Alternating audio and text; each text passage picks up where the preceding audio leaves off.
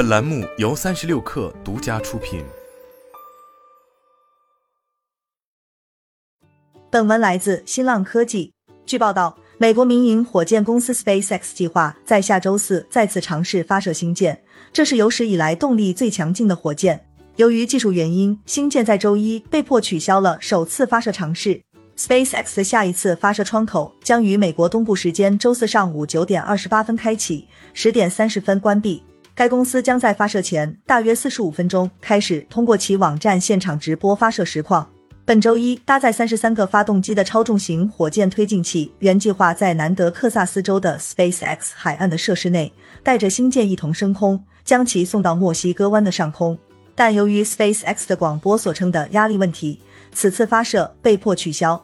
马斯克在推特上写道：“似乎有一个压力阀被冻住了，所以除非它能很快恢复正常，否则今天不会发射。即使决定取消发射计划后，该团队仍在继续执行部分发射操作，并在所谓的十一彩排中继续倒计时。他们最终在还剩四十秒时停止了倒计时。”SpaceX 首席集成工程师约翰因斯普鲁克表示。如果要继续发射计划，指令员将在倒计时三十秒时给火箭下达最终的购指令。火箭首次发射推迟在美国航天业很常见，因为工程师可能要应对一些在之前的测试中并未出现的问题。例如，美国航空航天局太空发射系统火箭就曾经历了四次十一彩排和二次发射尝试，最终才于二零二二年十一月成功发射。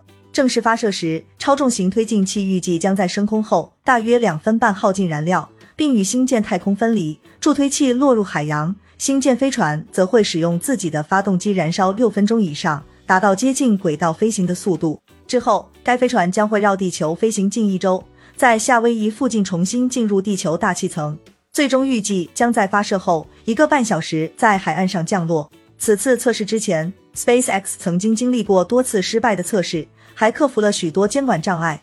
其 CEO 马斯克也曾反复公开炒作这项技术。但在周一发射前，马斯克却试图降低外界预期，不应该把成功视作理所当然是疯狂的想法。